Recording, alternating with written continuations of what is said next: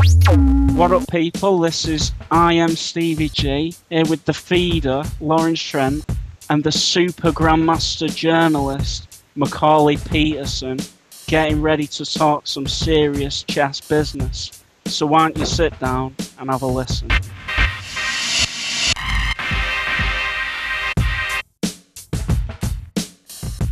Tony Miles meets Ali G in A Full English Breakfast with Lawrence Trent and Stephen Gordon.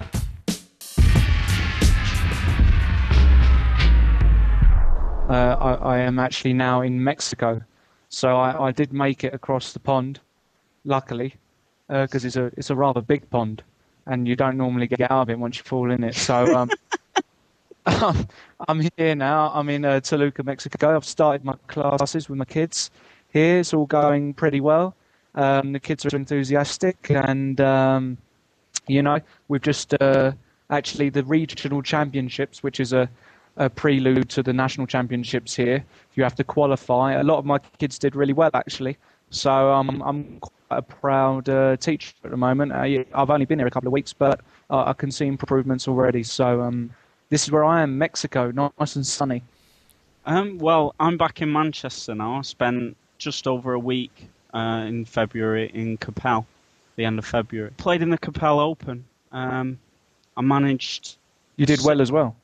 Yeah, it was okay. Yeah, I managed a, a decent performance. Just missed out on my final GM norm by uh, a few a few rating points, but you know, there's still other tournaments, and hopefully I'll be able to make it soon. I went to bed before the uh, the last round thinking I needed a draw, so I actually prepared um, exactly what Carlsen did against Grischuk in Linares with the black bits, the Sveshnikov line, which seems to be holding up quite well for black at the minute, but it's very drawish. And I prepared this with the black bits.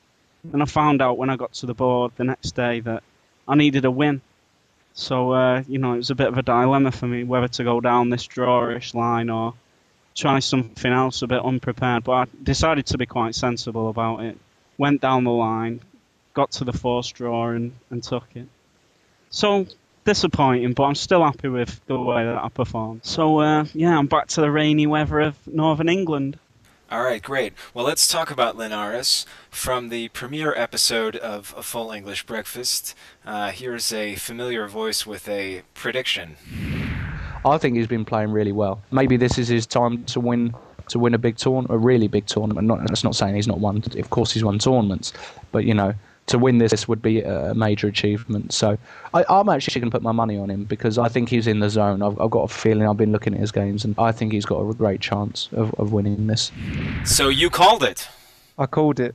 Well, I, am not going to blow my own trumpet, but I, I, I, don't know. I just felt that he was. Uh, I don't know. It was his look. It was his. Uh, I don't know his games. He just, you know, he weren't making mistakes. I know it was early on in the tournament, but I just had a feeling, and it's a real shame because I'm at the start of the tournament he was about 40 to 1 or something ridiculous like that.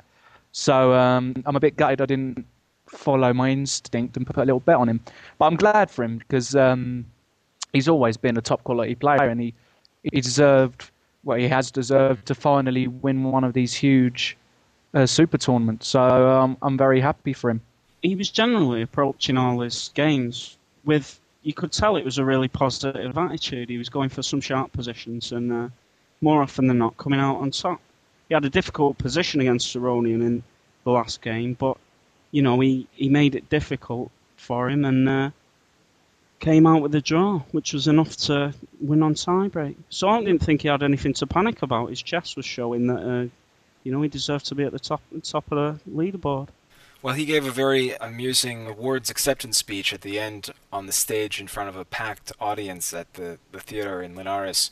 He thanked the arbiters for having supplied him with a band aid when he cut his finger before one of the games, which got a laugh. And he also he he noted that the last time he had played in Linares eight years ago, it was Gary Kasparov who was standing giving the award speech and he said it was quote definitely cool to be standing here in his place. well, pretty you know, impressive, isn't it? To uh, it, you know win the same tournament that Kasparov has. I'm, I'm sure it'll be that'll be one of his top achievements in chess. Well, after that award ceremony, I, I spoke to him outside of the hotel there and uh, wanted to follow up on a few points. So here's what Grischuk had to say. Definitely, eight years ago was much weaker. That's that's for sure. Uh, and I don't know. I, I heard some very strange things about me that maybe I was playing stronger at the time, which is just absolute nonsense. Just uh, has absolutely no ground. Uh, you think you're playing much stronger now? I'm just uh, absolutely sure that I was playing much weaker at the time. You were leading from round six, and yet uh, you didn't seem to be uh, feeling any pressure or being nervous or something. At least it, it wasn't evident. Uh, the thing is, I play for so many years, and I perfectly understand that one tournament doesn't cannot change much. And, but of course, uh, I wanted to win it, especially when you lead, you want to win. Uh, I don't know. I mean, I think it's more pressure when you're playing badly. Mm-hmm. I think uh, when you're leading, it's less pressure because you lose one game and it's not tragic at all. You don't lose chances. When you're trailing, it should be compared not to like you are already ahead, so you just should not uh, step back. It's rather like, for example, you go to mountain and you're just ahead from other people but in order to get to the top of the mountain you still have to keep climbing and you still have to do things and fight and so well anyway i guess you can look forward to some some uh, some good invites again. Well, probably yes. Uh, do you know what your next uh, tournament is? Yes, it's uh, Russian Team Championship and then uh, Grand Prix in Nalchik, FIDE Grand Prix. It, it, I had to laugh listening to that interview because uh, you said, uh, "Oh, you, you must be getting a few more invites now you've won this tournament." He said, "Yes, maybe I think like like he's just won the most." prestigious tournament in the world. Stephen, what do you make of Grischuk's analogy to climbing the mountain and preferring to be leading rather than coming from behind? Well, I think it's much easier to play when you're um, when you've started off well. I think you're definitely under more pressure if you've had a bad start and you you're trying to chase chase it a bit. You feel under pressure when you know what result you need more than anything. I'd say that being in the lead and it and if it's not the last round of a tournament, you're still quite relaxed. You know, you don't feel as if oh I need I need the draw to seal the victory or I need the win to tie for first. He must have been feeling the pressure a bit in the last couple of rounds, you know, and um, I think he handled it well. All right. Well, anyway, Grischuk gets the invite to the Bilbao Grand Slam final. Where he joins Topalov, winner of Nanjing, and Sergei Karyakin, winner of Wijk aan Zee Corus. Let's backtrack also to another story from uh, the first episode. Uh, which was the Mamedyarov Kurnosov cheating allegation. Uh, Mamedyarov, after being roundly rebuked uh, in various media sources uh, after his initial letter of complaint, he decided that it was in his best interest to write a second letter. So he wrote this second letter in which he gave some generally spurious analysis of Kurnosov's play, claiming several of his games indicated computer use.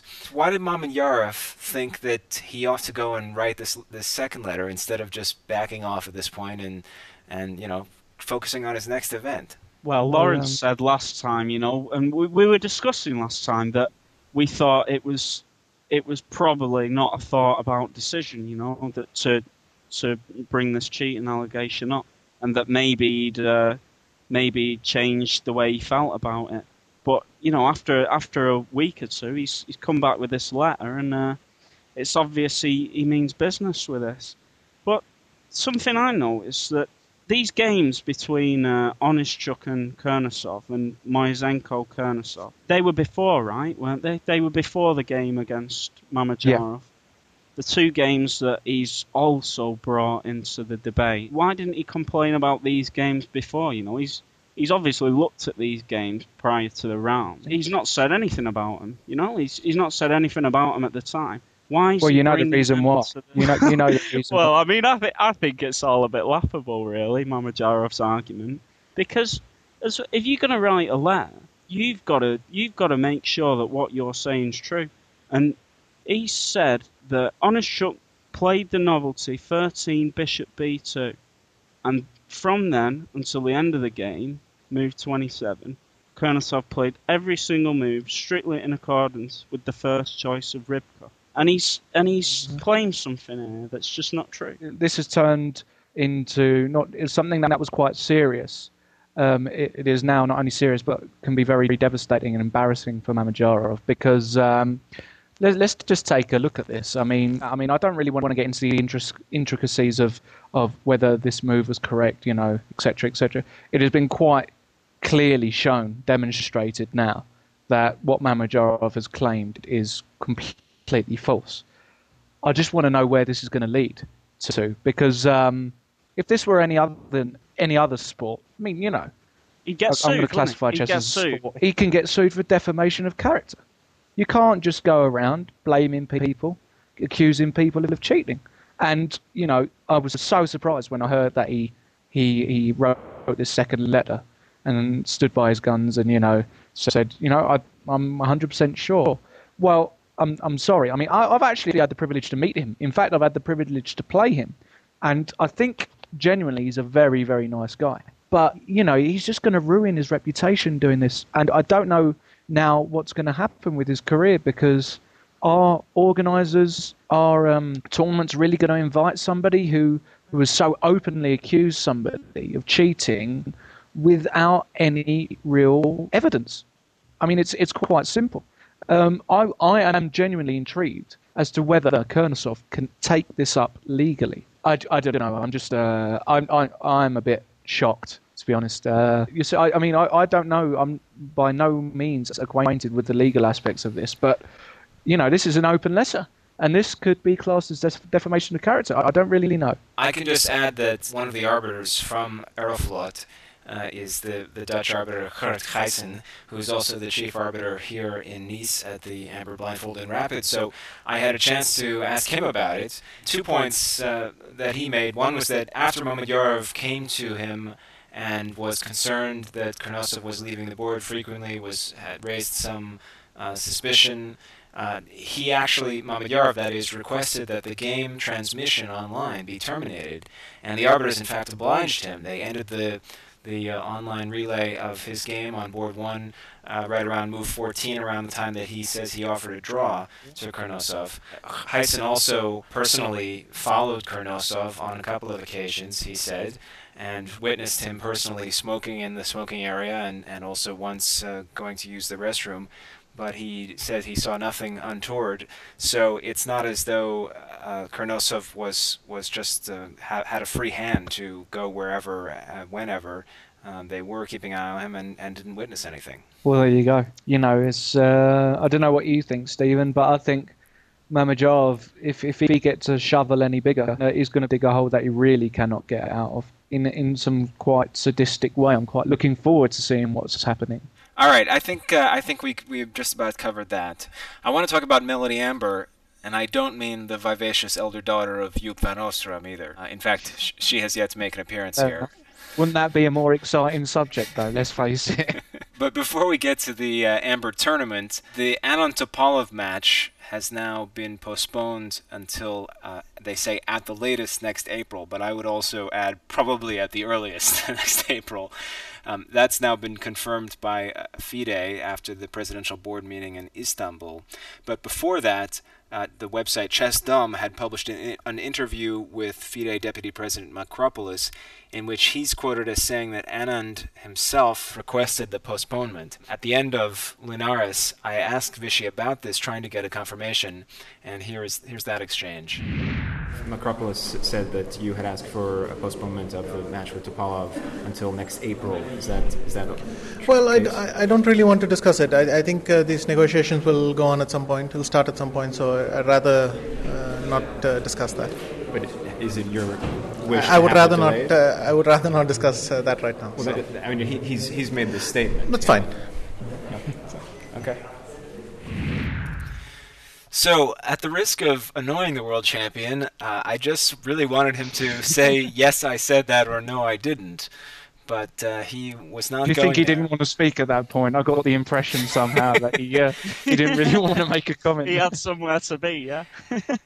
Well, Yeah. he he is uh, he is not uh, not always in the best of moods at a tournament that's not going well. But it struck me as a little bit a little bit silly, a little bit snippy in effect, since this was something that the that FIDE was about to confirm in a press release, uh, and it was just a question of having uh, an unconfirmed quote from Makropoulos uh, that was pinning this on Anand in a sense, and and uh, you know wanting to try to, to get the straight story. I don't think he's he, he's not going to be scared about playing him. I don't see any chess reasons for not playing it. Why not? You know, everyone wants to see it. I bet he's up for it. It sounds a little unprofessional for uh, Makropoulos to say that it was Anand who's who's put it back. Should he should he really be speaking about who who says what in the negotiations? I doubt it. I doubt it. I doubt it very much. I mean, I I, I don't really know what, how much of a difference it's going to make. Um, is it a question to do? Is it is it a money thing? Is it is it um, does he really want to bask in his glory for a bit longer? And that doesn't seem like the type of character to, to just you know jump on his own bandwagon for he, a few he more. seemed more quite ready for that match with Kramnik. Well, There exactly. didn't seem to be much delay in that. at the end of the day, it's more than likely to be something you know to do with personal reasons. And who are we to judge whether you know he wants it to be put back or not? At the end of the day, he is uh, he is world champion, and um, you know I'm sure they'll come to an arrangement pretty soon. But uh, I don't think we should be too surprised or, or shocked if if the dates move uh, a bit here and there. I mean, we should be used to it, right? With everything that's happened in the past five to ten years with world championship matches and qualifying and etc. etc. So for me personally, uh, I, it doesn't really make a difference whether it's in April or not. All right. Well, all three of them are playing here in Nice, and some exciting games. What what has has stuck out uh, in your minds? Stephen, I'll start with you. I was really impressed with the matchup between Morozevich and Topalov. Morozevich played a really nice game in the blindfold, and then uh, there was a nice strike back from Topalov to even the match one all in that one. Really enjoyed seeing Carlsen beat Anand with the black bits. And Yeah, that was his, that was his question. first time that uh, Carlsen's beaten Anand with black. Yeah, yeah. So that must, um, you know, that has extra meaning for him. He'll definitely take something from that. But I've got a question for you about about that matchup because I read yesterday on one of the one of the websites that there was um, a little bit of conflict in the second game where Carl, I think, did Anand offer a draw first? Carlsen refused it. Then Carlsen offered one back. Anand refused and slammed the move out. Do you know anything about this? They always look very friendly, you know, in these photos and uh, at these tournaments. So uh, it's a strange one. He offered a draw, you declined. You offered a draw. I, I. I don't. I don't think he was uh, very happy with the fact that I declined his draw offer. But still, to say that there was any real tension would be uh, way too much. So it's not like it was anything out of the ordinary. Not as far as I'm concerned, at least.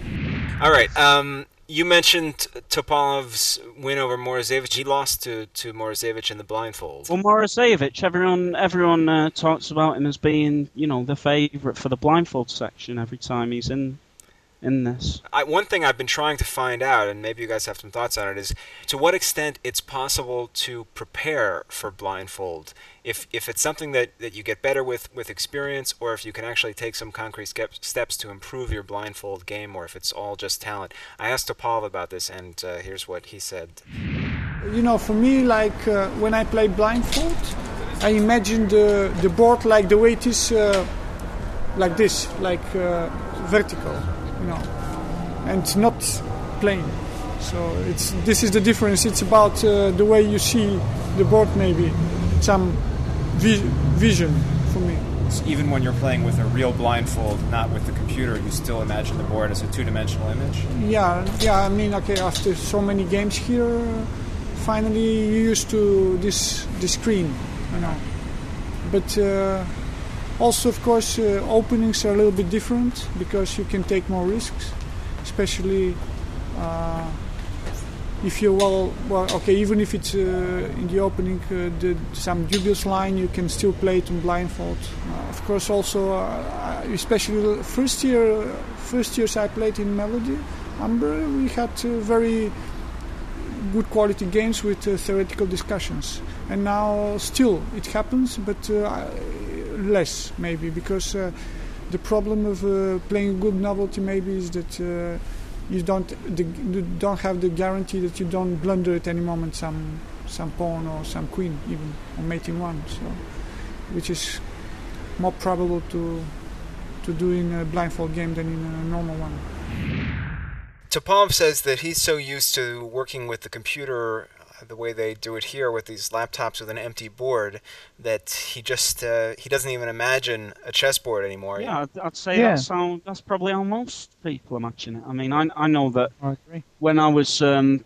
when I was doing a lot of training when I was younger, I used to get chess videos, and the screen on that would be two dimensional, and that's that's pretty much the same picture I've got in my head now when I'm you know thinking about chess without a board in fr- in front of me. when when I'm on the bus back from uh, one of these tournaments, you know, where we've travelled to the uh, countryside in the middle of nowhere, and uh, we're, going to the airport. Often, uh, me and Stephen, we have a game of blindfold, and uh, I really struggle um, trying to visualise one board, let alone uh, four boards, as Grischuk He did always recently. and beats me, mine. He always seems to win. It's it's only because I'm a bit tricky, you see, and uh, I actually just lie as well. Oh no, your, your piece wasn't there, Stephen. And he, you know, Stephen's such a genuine bloke; he'll just accept everything I say. So no, but uh, I can't believe I'm hearing blind- this. uh, this whole blindfold thing, it's uh, I don't know, it's really interesting. And you said before, how can you improve your blindfold? Truth is, I don't know. Obviously, concentration. You just got to uh, practice it, haven't you? You got to Practice practice, your blindfold. But Yeah. concentration is key. I mean, as as Topalov said, Stephen. I mean, you got to know where all the pieces are. Otherwise, you're going to put your queen on pre. This whole blindfold thing is quite funny because some players say they actually, when they're playing a real game, a lot of the time you'll see them staring into the sky. And once I was, it was actually at Cap d'Agde. I thought Ivanchuk was staring me right in the eye, looking for a fight or something. But no, he was just thinking about his game because sometimes you can visualize the pieces a lot clearer, closing your eyes or looking up, looking away from the board.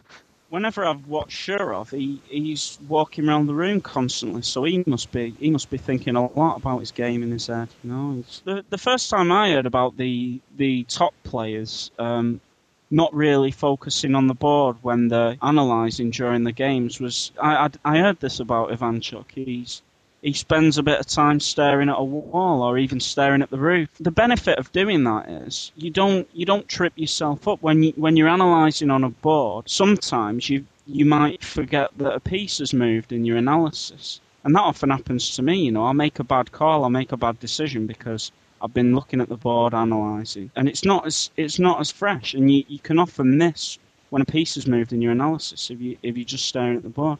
So it helps if you can if you've got a picture in your mind of the board, it helps a lot because all the pieces are moving. Therefore, there's there's actually less room to you know make fault in your analysis if you if you can do that well. Okay, well, I've got one more clip for you I want to play. Speaking of uh, staying fresh and also this blindfold question, this was uh, Levon Aronian's take on it. And uh, I mentioned that last year at this event he brought his father along, but uh, this year he decided to bring both parents. So uh, this was uh, Aronian uh, after the first round here in Nice. in general, you don't really have to work for anything. You just have to relax, and when you really enjoy it, just go on and play it. So I don't really think I need to uh, improve somewhere or or train somewhere. Since uh, I won the tournament a year ago, I thought about it, and I I thought that it's going to be harder this year. So the idea is to bring two supporters instead of one. So I thought to bring my parents along. Normally, you're, you don't have to. You don't play in front of your parents in a sense. Is that is that weird? Since you were No, uh, well, my mom used to always come and look at the way I play, but she would get too nervous and she would get out of the playing hall. But uh, I, I'm, I'm used to that. And it's a good feeling. So Aronian, the defending champion at this event, playing in front of your parents, nerve wracking or confidence boosting? It was nerve wracking for me when I was younger, definitely. But now it's the tables have turned, and my dad says he gets so nervous that he won't even watch me on the internet. He won't watch any of my game. You know, he says it's it's too much pressure for him. So I don't really have that problem now of uh, anyone stood near the board watching me. Uh, I'm I'm the opposite actually. I um my dad who who has uh, been a rock throughout my career and has been there right from the start and helped me get to where I am. We, we go to tournaments quite a lot together actually. Still, we especially go to one in in Italy and uh, I still get nervous when he comes over and looks at my board. Not not nervous because you know he used to beat me around the head or something if I lost, but um, because uh, you know there's still some sort of innate um, you know, desire to please him. I don't know. I don't know what it is. And if you mess up in front of him, it feels even worse. So I, I get a bit nervous still, but uh, it's okay, really. I mean, if he has a go at me or something and says, you know, oh, how could you lose that one? I, I normally say to him, who the hell are you? You got about a thousand points lower than me in my rating. So I'm bigger than him now. I'm bigger than him now as well. So there really is no. Uh, there really is no alternative when when I say my little uh, thing after the game. But no, uh, actually, it's it's quite an important subject. And you know what? Because I've been here, and I've just as I, I keep on plugging this tournament, the regional championships here that, that took place in Toluca, Mexico. My kids were there. One thing that I, I'm totally, and this is on a serious note, I'm totally against actually, if it could be implemented, is in the playing hall actually allowing parents to go in and watch the, the kids the games because I think you're right. You know, they do that in England. They they prevent the yeah, parents they, going into the room. They have. You know the two reasons why, Stephen, more than anything.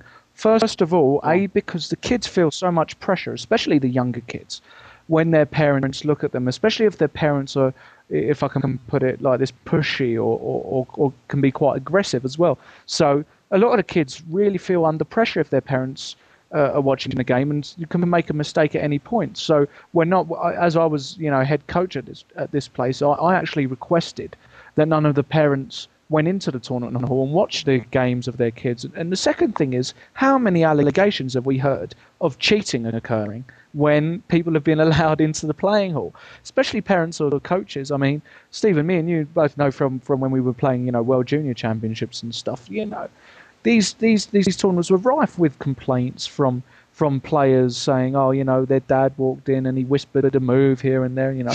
so I just think, why why don't we just ban everybody from entering the playing hall?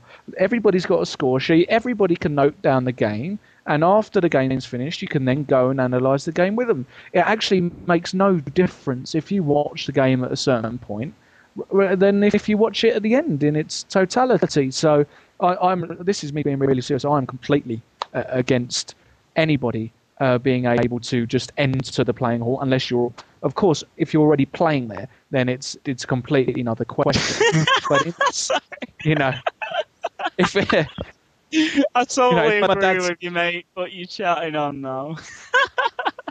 Am I talking bollocks now? In Aronian's case, although both his parents' first language is Russian, I haven't spoken with them at length. I've spoken with his father a bit in Russian, and doesn't seem to be. They don't seem to be terribly aggressive or pushy. Uh, and uh, from what I can tell, they're lovely people. So, yeah, I mean, I'm sure like it's, yeah. it's past the stage where it's an issue for someone like right. Aronian, you know. yeah, you speak Russian, Macauley. Yeah. I had two years in university. Yeah. Oh, so you're the guy they caught who was undercover. You're the spy, right? They they sorted you out, did they, in Russia when uh, when you went in there and uh, you know working for the U.S. government? You were the guy who spent. you weren't at university. You were in a two years in a Russian prison. No comment. That, that's how you got interested in the chess. You probably played chess for two years. Uh, you're probably 2700 and nobody really knows. Look, I watched 24. I know what you Americans can do. Things can be erased you know, records. you know, I've seen it all. Don't think that just because we're over the other side of the Atlantic, we don't know what's going on. We know perfectly well what's going on. On that note, we'll bring this uh, English breakfast to a close. By the way, can I just oh. mention that um, we've had a we've had a listener with a FIDE rate, well, not just any FIDE rate. This guy's got a rating of 2776. Oh yeah, who would that be? Well, you know him better than me, Macauley. He's with you now. Can you ask him when you get a chance if he'll um if I can get his autograph? You want me to ask Magnus Carlsen for his autograph for you? Please, please. Just tell him I'm a big fan. I'll give him a I'll give him a shout out on the show. You know, maybe one day we can be friends. That's all I'm asking for. No, I mean I, I got told in Cappelle from uh, one of his compatriots, Jon Ludvig Hammer, the show had been sent to Magnus. And, um, you know, it's awesome news. So if he's listening, please can I get an autograph? Thanks very much for chatting once again. Next time we'll do 11Zs. Cool. Cheers, Macauley. Cheers, FM.